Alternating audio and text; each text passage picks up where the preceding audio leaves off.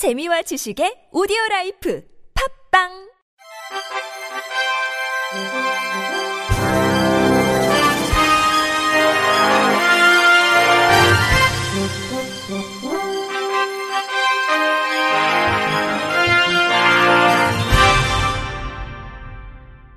청취자 여러분 안녕하십니까? 10월 23일 수요일 KBRC 뉴스입니다.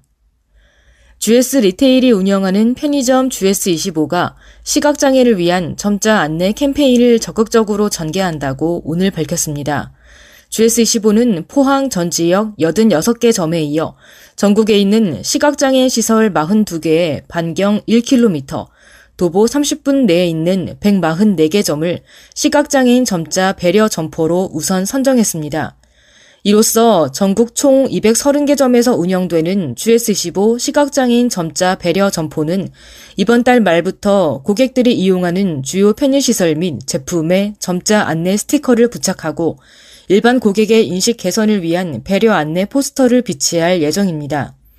GS25는 실제 사용자인 시각장애인의 입장에서 표준 규격에 맞는 정확한 점자 안내문을 제공하기 위해 포항에 위치한 사단법인 경북 시각장애인 연합회의 도움을 받아 수차례 테스트를 거쳤습니다.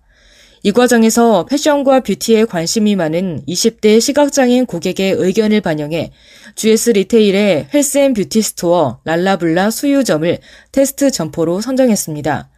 이에 11월 초까지 건강식품, 비타민, 바디용품, 헤어 제품, 마스크팩, 선케어 등의 카테고리별 점자 안내문을 매장에 부착할 예정입니다. 또한 GS 리테일은 편의점에 이어 헬스앤뷰티 스토어 랄라블라에도 건강식품, 비타민, 바디용품, 헤어 제품, 마스크팩, 선케어 등의 카테고리별 점자 안내문을 부착하며 시각장애를 위한 적절한 쇼핑 정보를 제공할 계획입니다. 이로써 GS 리테일은 전국 50만 명에 이르는 시각장애인과 저시력자 고객들이 보다 편리하게 쇼핑할 수 있는 환경을 마련하고 일반 고객들에게도 사회 약자들과 소외 계층에 대한 인식을 개선하는 계기가 될 수 있을 것으로 예상하고 있습니다.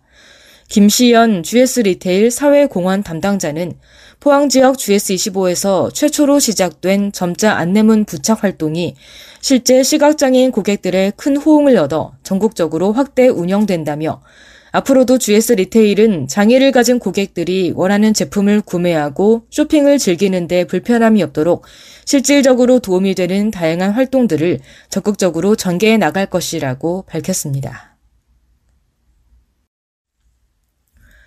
전국 장애인 차별 철폐연대가 어제 오전 11시부터 남대문 세무서가 있는 서울 중구 나라키움 저동 빌딩 1층을 점거해 농성을 벌이고 있습니다.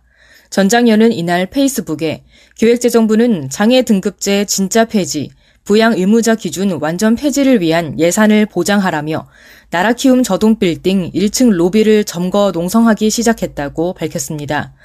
또 더 이상 장애인과 가난한 사람들을 죽이지 말라며 기획재정부 개혁과 장애인, 가난한 사람들을 위한 2020년 예산 보장을 요구한다고 밝혔습니다.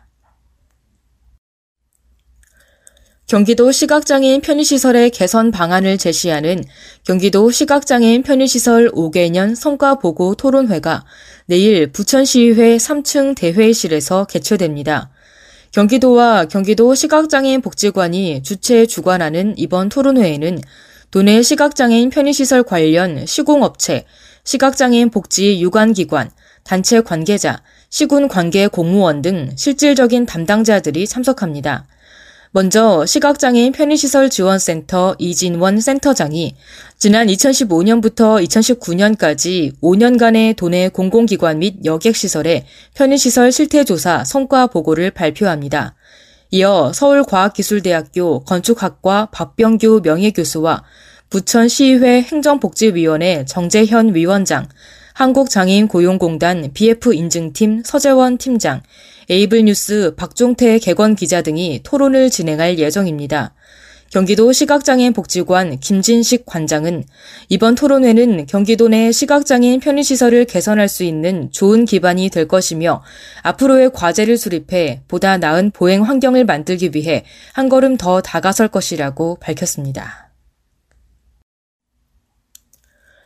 국가인권위원회는 어제 발달장애 학생의 도전적 행동에 대해 사례별로 적용할 수 있는 구체적인 방법이 포함된 매뉴얼 마련과 함께 이들에 대한 구체적 지원 방법이 포함되도록 교육 방법을 개선할 것을 교육부 장관에게 권고했습니다. 인권위는 A 학교를 대상으로 장애 학생에 대한 인권 침해 및 차별 행위들이 발견돼 직권 조사를 실시한 결과 A 학교 교사 B씨 등은 발달장애인의 도전적 행동에 대해 바로 신체적 제압을 하는 등의 방법으로 해결하려 한 것으로 드러났습니다. 이에 대해 인권위는 도전적 행동을 보이는 장애인의 행동을 이해하고 지원하기 위한 판단 기준과 방법, 이행 절차 등이 수립되어 있지 않고 도전적 행동 유형별로 구체적인 대응 매뉴얼이 마련되어 있지 않았다며 발달장애 학생의 도전적 행동에 대한 신체적 개입은 불가피한 상황에 한해 신중하게 판단해야 한다고 했습니다. 인권위는 발달장애 학생 등의 도전적 행동을 예방하고 사전에 준비된 매뉴얼에 따라 지원할 수 있도록 해야 한다며 보건복지부의 도전적 행동의 개인별 지원 절차나 영국 보건부와 발달장애인협회의 신체적 개입에 대한 지침을 참고해 특수학교 교육 현장에서의 다양한 발달장애 학생의 도전적 행동에 대해 사례별로 적용할 수 있는 구체적인 방법이 포함된 매뉴얼을 마련할 것을 권고했습니다. 인권위 조사 결과 발달장애 학생 C 학생이 가해자로 참석한 학교 폭력 대책 자치위원회에는 특수교사인 담임교사 외에는 발달장애인의 특성을 잘 이해하는 외부 전문가 위원회 참여는 없었던 것으로 드러났습니다.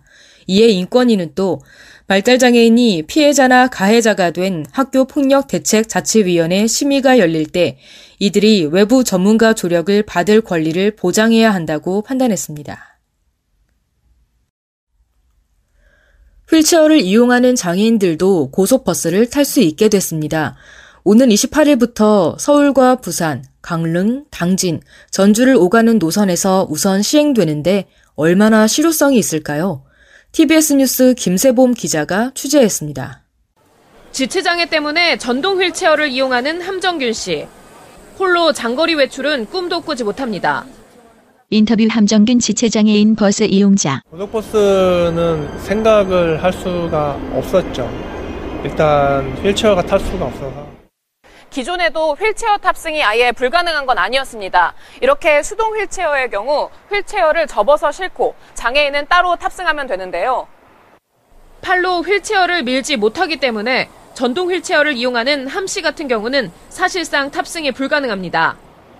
하지만 이제는 전동 휠체어를 타는 장애인들도 고속버스를 이용할 수 있게 됐습니다.